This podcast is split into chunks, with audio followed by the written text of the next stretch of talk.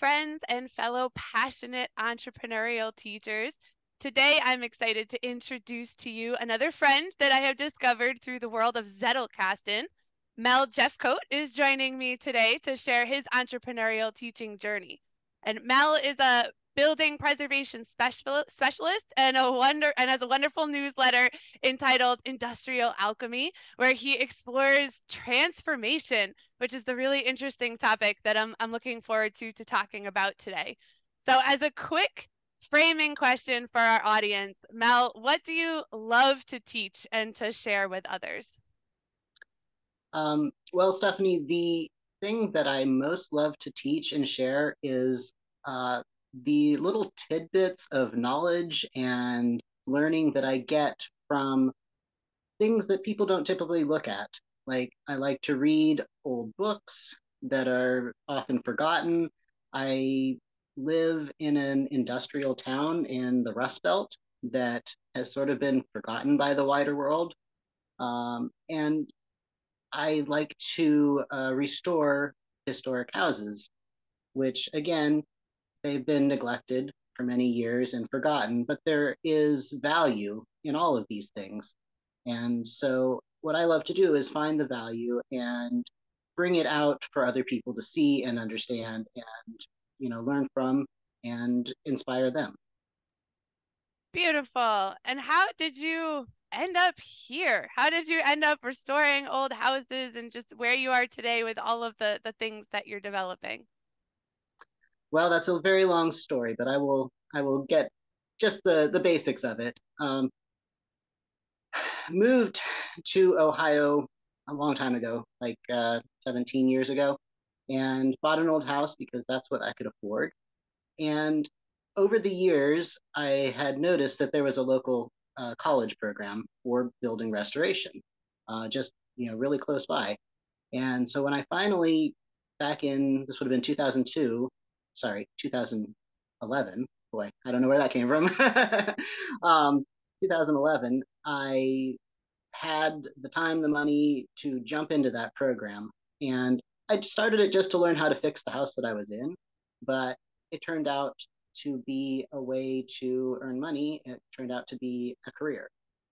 Um, so I worked for all of the local companies uh, doing preservation. And I'm going to tell you a, a, little story here about how I ended up um, leaving the last company um, and becoming a contractor for a few years. Um, so I was working for this guy who was a very good plasterer, and um, I was interested in plaster. And I had actually wanted to work for him for years because he had a good reputation. And he was very good, but he had no idea how to teach. Like he just did things. He didn't know how to break it down and teach somebody else. Uh, really, the only way he knew how to teach was to demonstrate and then say, try it, and then maybe say, okay, you did this wrong, now try it again. And that's fine. I can learn that way. But the other problem with him was that he had too many projects. So he basically he needed people who could work alone and be set up someplace and he goes and works on something else which is great if you know what you're doing, not so great if you're trying to learn. Uh, so I'd been working for him for about a year, and there was this one project doing stucco on a porch. I didn't really know how to do stucco, but you know, he kept saying, do it this way, and I'd try, and he'd come back at the end of the day and either say, that's bad, do it again, or okay, that's good, but you need to do it faster. um, but so I was frustrated already with this job we had a um, a lift that we had rented to be able to get up to the upper levels of this house. And this lift had problems. Like sometimes it would just stop working. There's controls up at the top and there's controls at the bottom. And sometimes the controls at the top would just stop. You wouldn't be able to do anything, you'd just be stuck. And working alone, that didn't work out too well. Um, and so that last day, he had the lift set up on one side of the house, and the ground was really soft over there. And the lift was actually leaning a little bit, which, you know, you, you can't do that. They have to be level. When you start going up high, you're you're gonna get overbalanced. But it was leaning away from the house and I was working towards the house. And I'm like, okay, I can work with this for a while. Um, and I had actually, I'd called him and I said, this lift isn't right. I don't have any wood to prop it up. And he just basically told me, just deal with it. I don't have time to deal with this. Um, so I was doing as much work as I could.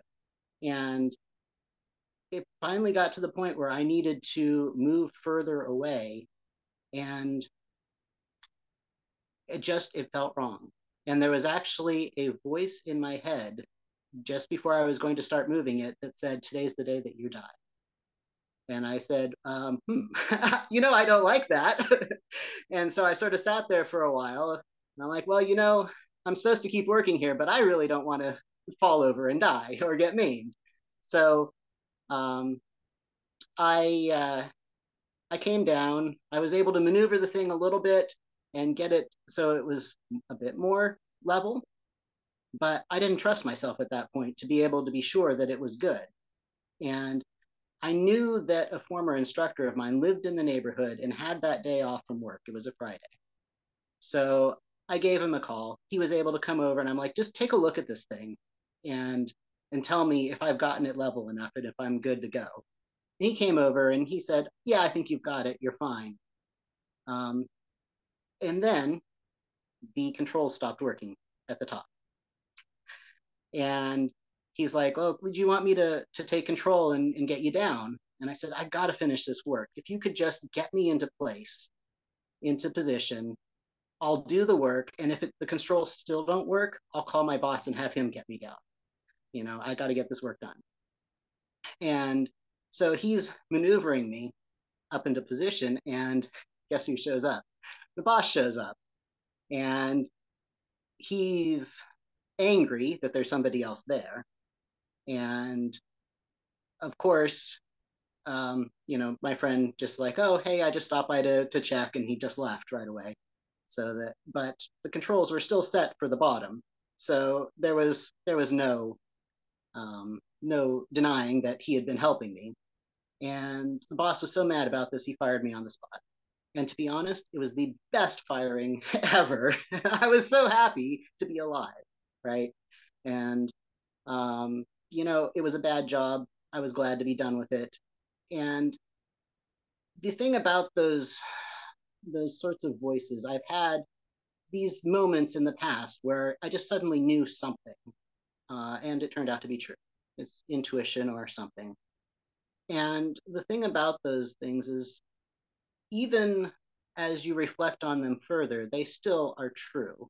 Like, okay, I didn't physically die that day uh, because I probably because I made some choices not to. But in a way, who I was, the person who followed the rules and you know did things, did what what I was told rather than what I needed to do, that person in a way died that day. And in the uh, following months, I worked as a contractor to get some money. I was doing the work on my own but I really started to do things that I wanted to do and that I had been too scared to do in the past. And that has led me to where I am today.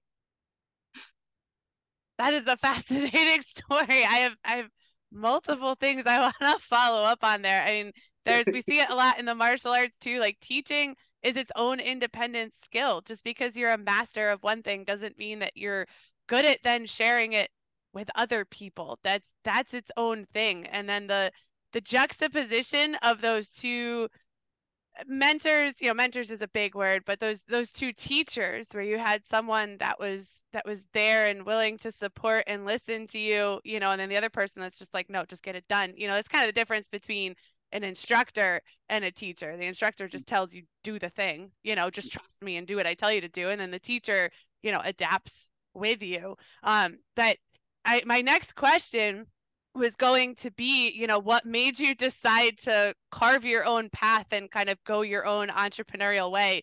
And I think that that story kind of answers the question. Are there any other moments like throughout your your journey where you thought about doing your own thing or was it really was that the defining moment that made you decide and, and go be independent?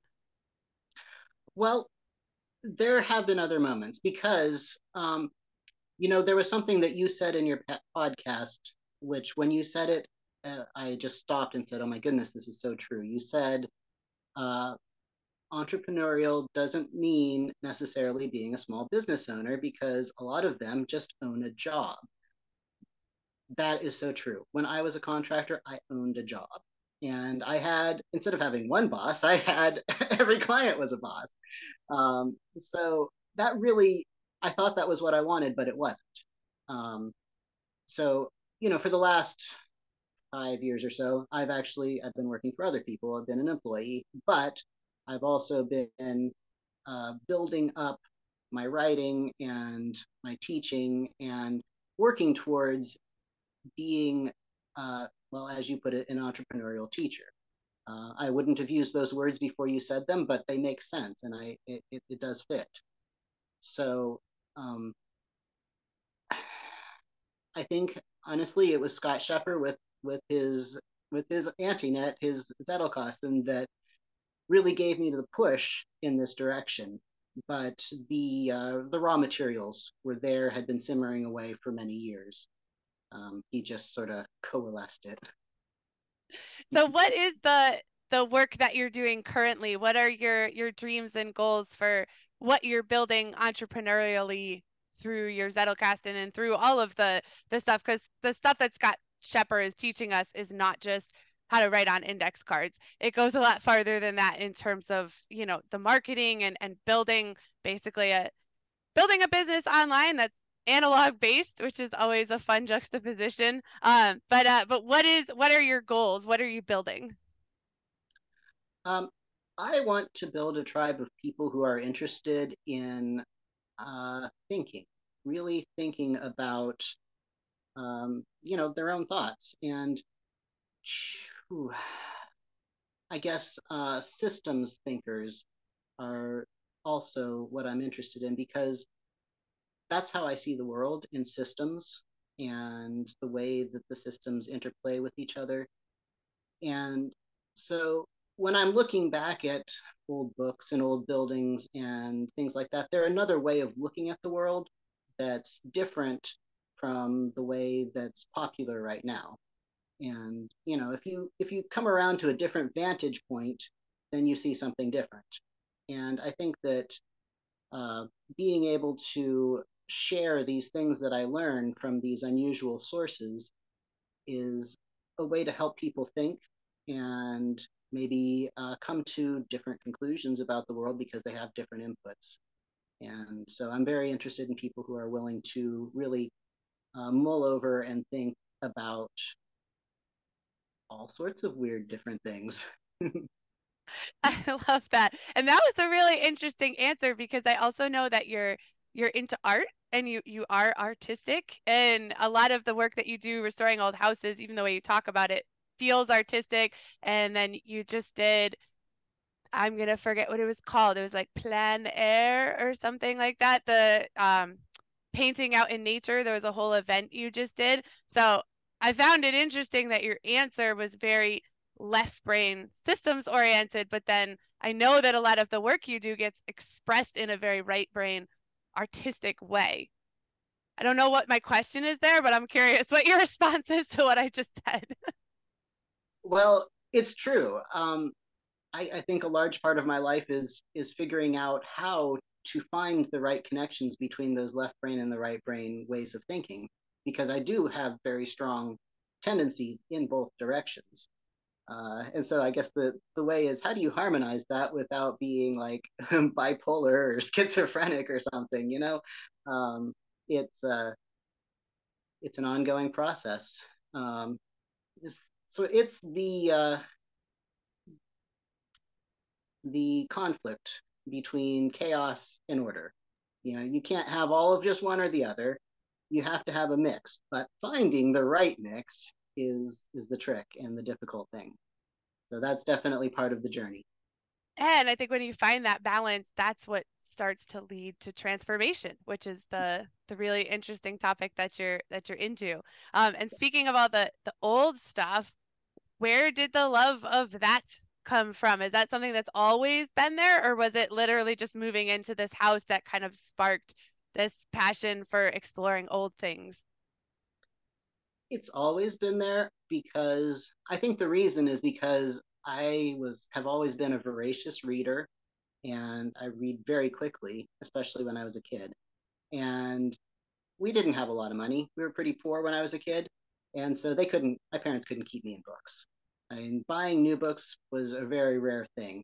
So I got whatever library discards, yard sale, whatever, um, I, anything that looked at all interesting, they'd throw my way. And I had this bookshelf full of things, you know, from the 1800s and early 1900s. Some of them were more modern. I mean, I was a kid in, in the mid 80s, so uh, you know, obviously nothing past then. But you know, the newer books were a pretty small part of my library. And because I read so quickly and I loved reading so much, I read them over and over and over again. And so I developed the ability to read the older books because a lot of times they are written in a more difficult or unfamiliar way compared to the newer books. But I developed the ability to read them very early because that's what I had. And so I've always had that interest. We also watched a lot of old movies. My dad was really into, you know, we watched everything from, you know, the early silent movies, and we watched a lot of the old um, uh, comedy duos and teams, you know, the Marx Brothers, and the less well known ones like Wheeler and Woolsey, uh, which I loved them. They were great. Um, so, you know, there were a whole lot of, of old influences in my childhood. My dad loves to go metal detecting. Um, we spent a lot of time, you know, going out bottle hunting and trying to find interesting old things. Uh, there was actually there was a an old dump that was had been not used for decades.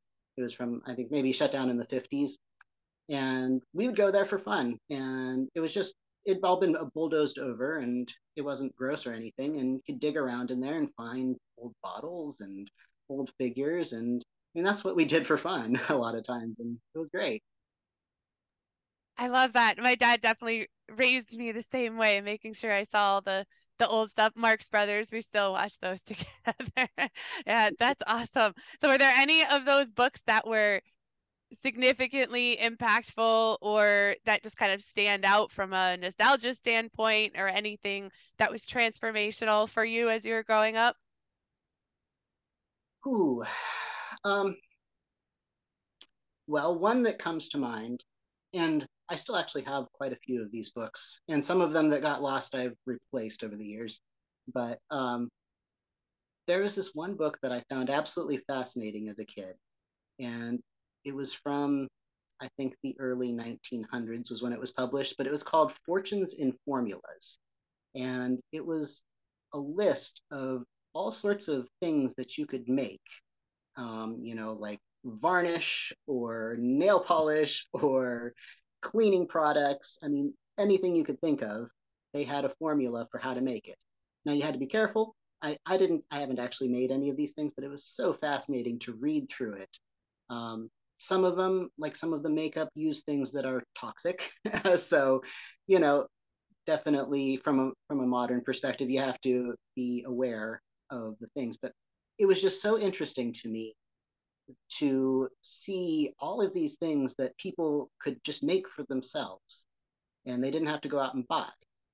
And I don't know, it was just very fascinating. And I love that book so much. I would constantly pore over it. Um, and let's see, in the way of fiction, uh, there was a, a great book. It was a children's book um, by Betty Brock, who is best known now. I think uh, No Flying in the House is still in print uh, as a children's book, but she wrote one called The Shades, which was about this magical garden where the shadows were alive. And if you if you washed your eyes with a, the the water from a fountain, you could see them and interact with them. And it was such a magical book, and I, I'm really sad that that one has been forgotten because it was really wonderful. I love it. So those books both speak to to alchemy and to magic, which uh, is a word that you've used, you know, talking about the area that you live in and kind of uncovering the, the transformations and the magic in that area. So, Mm-hmm. where does the term or the name for your newsletter, Industrial Alchemy, come from? Where does it, what does that mean to you? Ah, yes. Um, so alchemy, of course, is a an art that is ancient, um, and it is a process of taking a base material, as they call it, meaning uh, a less valuable material, breaking it down into all of its constituent parts, refining those parts, and then putting them back together into something that is valuable. And there are many different kinds of alchemy. Uh, you know, I mean, everybody knows the turn lead into gold thing. Okay, well, uh, that's probably a metaphor, um, but the process can be used in many different ways.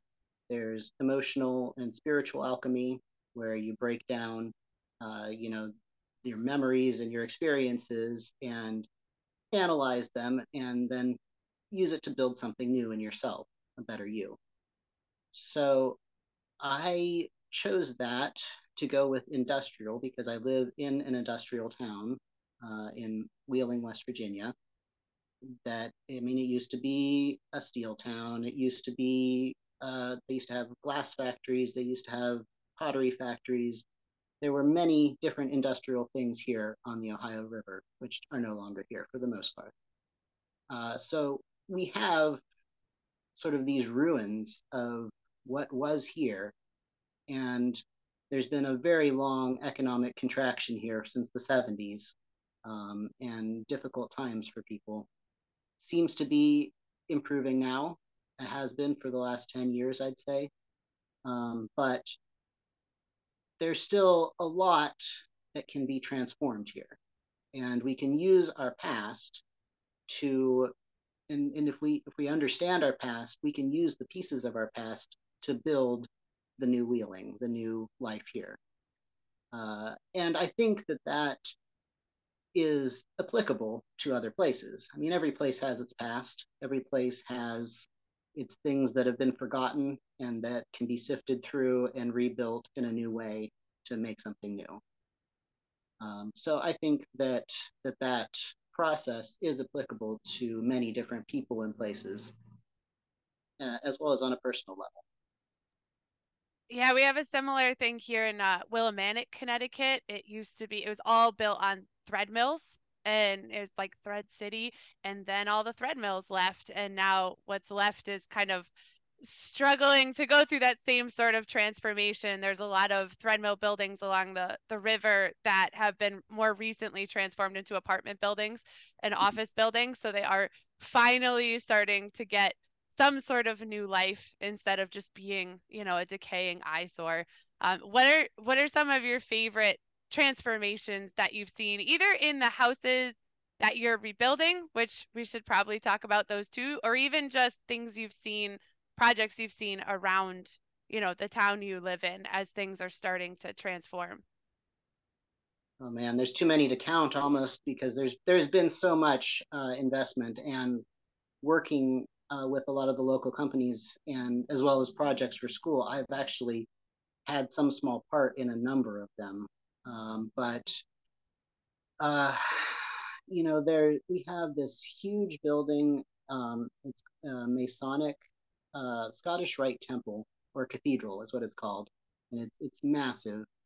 And I worked on that a fair bit uh, on the facade and replacing some of the um, the terracotta that had been damaged with um, with new pieces, and it has a huge two-headed eagle on the front of it, and I was part of putting the wings back on that thing, and it's like I don't know five stories up in the air, uh, these huge terracotta wings, but um, you know it's such a cool building. There have been so many buildings that have been restored or are in the process of restoration, and um, Wheeling actually, I've read that it has the largest stock of Victorian era buildings in the country. And it's largely because Wheeling was very, very rich at that time period. Um, there was a period of time where it was actually the richest city per capita in the United States. Um, so there's a lot of stuff, a lot of things, interesting things got built then. And then in the downturn, the downturn was bad enough that they mostly made it through the sort of old things are bad, we must build new because the city didn't have the money to tear things down. so they just sort of got left, uh, which is wonderful because you can always, if you put enough money into it, you can restore something, uh, even if it's if it's really bad. But if it's been torn down, you're out of luck. Uh, and that that kind of leads me into the the uh, house that I'm working on, the one that I started with, which by all all rights should have been torn down. Uh, it was abandoned for probably 10 years before I got it, and um, and I mean completely abandoned and neglected for I don't know how long before that. Um, I think the last time it had any major work done done on it was in the 70s. Um, so I think it's sort of been sliding since then. And do you know but how old it is? Like when it, it was built? Approximately 1920. Okay. Yeah. Um, and it's not a particularly fancy house, but I got it for essentially nothing. I paid uh, a couple hundred dollars in back taxes and the transfer fee, and that's what I got it for. Um, and I discovered that once I started taking the drywall and the paneling and stuff down that had been put up in later years, all of the original woodwork was still there underneath pretty much. There's some of it will have to be rebuilt, but most of it was there. And it has a mostly intact staircase uh, with, um, you know, the fancy newels and, you know, the open staircase, uh, which is pretty. And that is only missing a few pieces. It didn't get all torn apart the way they are in some places. So there are a lot of nice little details in there. Now, I've been working on this for several years, I've had to gut the entire thing because of, of significant moisture damage uh, to the plaster. None of it was salvageable. And I'm still working on the structural issues. Uh, it wasn't terrible, but there were a few things that were pretty major. Um, and those are mostly dealt with. The last major thing is getting a roof on it, which we're under contract, so hopefully that'll be done pretty soon. Um, but it's it's definitely it's a project that requires vision because anybody who looked at this house would have said tear the thing down uh, and i mean that's how i got it for free essentially because it belonged to a friend of mine. He had picked it up at a tax sale. And then when he was moving out of town he was trying to sell all of his properties. He couldn't sell this one. Uh, it does need significant work. Um, and so basically any amount to pay for it would have been too much. Um, uh, but, you know, I just, after walking through it, I saw the potential and I kind of fell in love with it, which is dangerous. but um, I saw the potential. I really loved how it was laid out. It's not a big house, but it's it's very nice. It can be very nice in the future. In my head, it will be very nice. Um, so it's it's a very long process getting there though, and I just have to keep reminding myself of that vision because when you're down in the weeds, it can be hard to uh, to remember why you're doing this.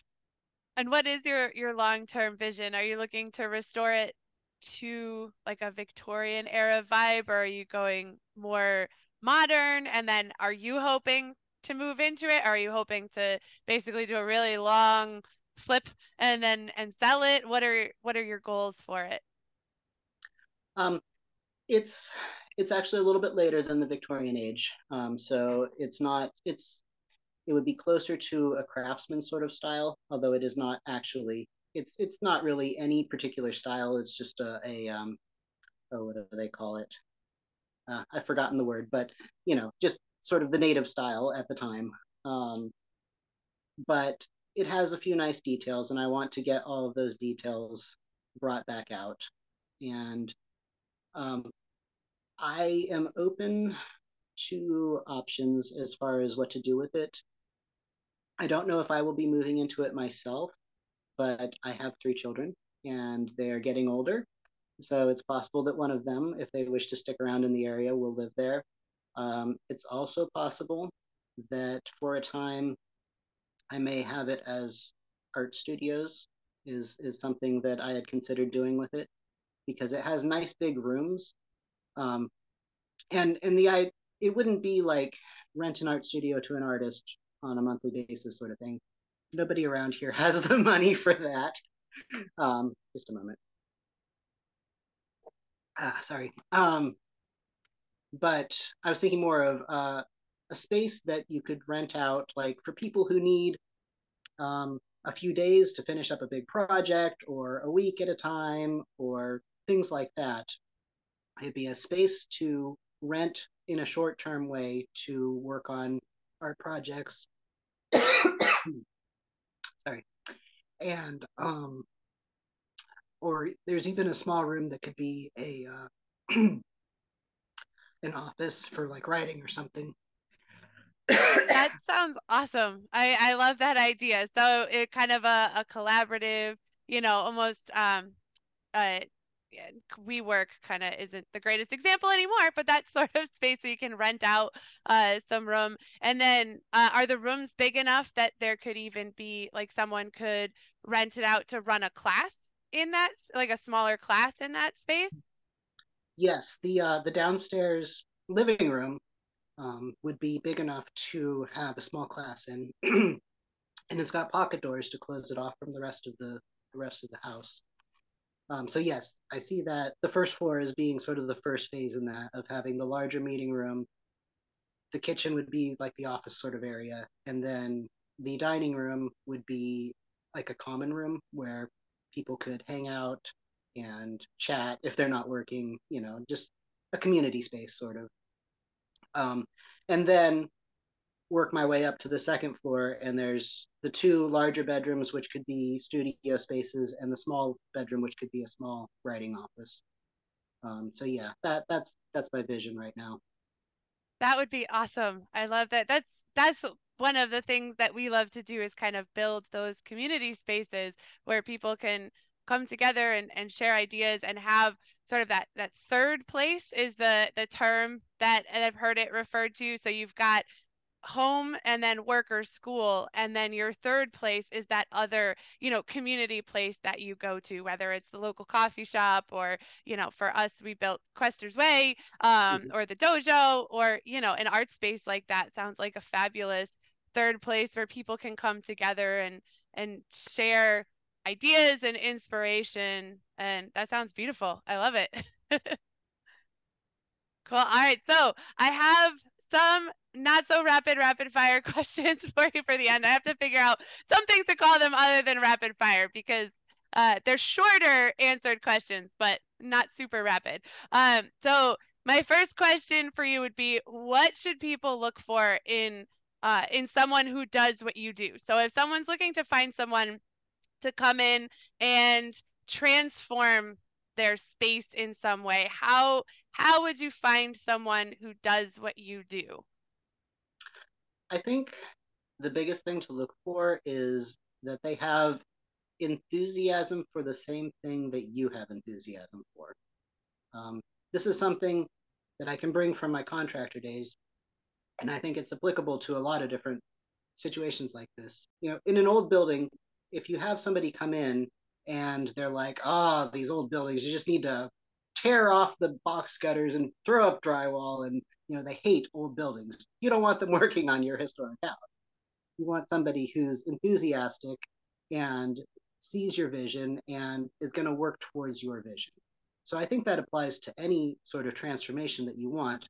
When you talk to somebody who's going to help you reach your goal you want them to be enthusiastic about the same things that you are and that they will help you go in the direction that you want to go Yeah, I could see the same thing looking at someone who's more of like a nutrition or efficient uh, a fitness coach. You know, if they're if you're looking to for them to help you create a transformation within your body composition, it needs to be in a way that aligns with your, you know, who you are nutritionally. So like I worked with a nutrition coach and it ended up not being a good fit because I'm a vegetarian and he's not an expert in that and he was he was good at his job and said after that first initial time like you know I, i'm probably not the right person for you because i don't have the expertise that's needed. So someone that's honest about being passionate about the same things that you're passionate with that's awesome.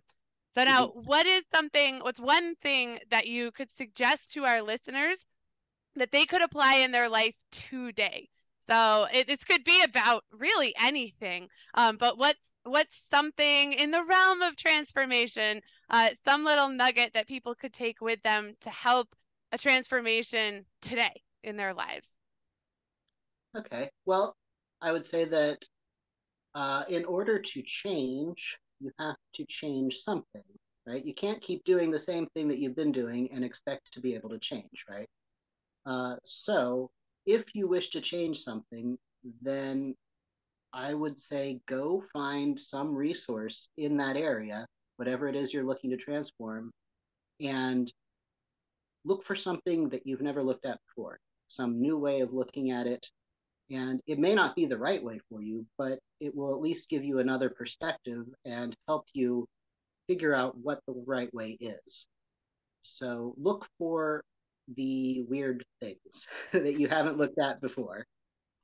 Yeah, that reminds me of like that technique of for like drawing where you turn it upside down if you're trying to like copy something over. So just giving yourself that new perspective that's gonna kind of scramble your brain a little bit from Absolutely. the way you yeah, the way you usually think. All right, and then what's the most valuable lesson that you've learned through your entrepreneurial teaching journey? Um or one of them. I know the most is hard. uh persistence you know, uh, there's going to be days where you don't want to do the thing and maybe you don't do whatever the thing is, but as long as you keep showing up and keep working at it, you do make progress. And, you know, you never give up. It's never over until you've fully given up, right? As long as you keep trying, you can make progress, you can get there in the end, hopefully. But um, it's it's useful to look back and realize you know even if you didn't feel like you were getting as much work done on something as you thought you were but if you look back over the year you can say oh well you know i actually i did all of this. I, I went from point a to point b and you know it was a lot of little steps but they add up in the end. Yeah. So, that is yeah. feedback.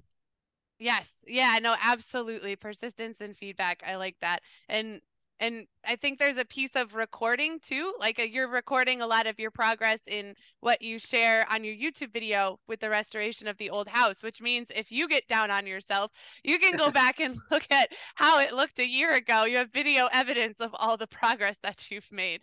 Um, so, then speaking of your YouTube channel, my final question for you is how can people connect with you and learn more about what you're doing? Um, yeah, well, I have a uh, weekly newsletter um, which you can find at, well, probably the easiest way to find it would be to go to my uh, YouTube channel, actually, which is at Industrial Alchemy.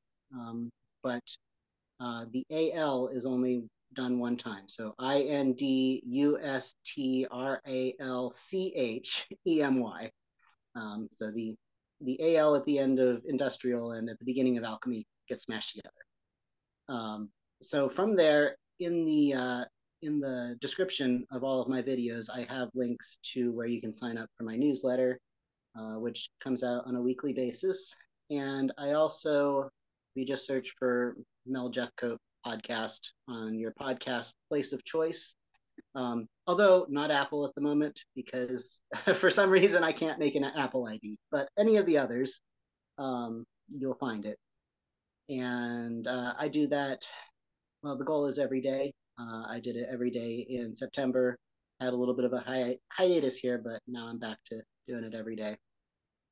Yeah, no, and I, I am a, an avid reader and listener of both of your newsletter and your podcast, and I, I do, I love your storytelling, especially in the podcast. There was one that, uh, like about kind of premonitions, I think, or, or just like energy, you know, the story about the dog.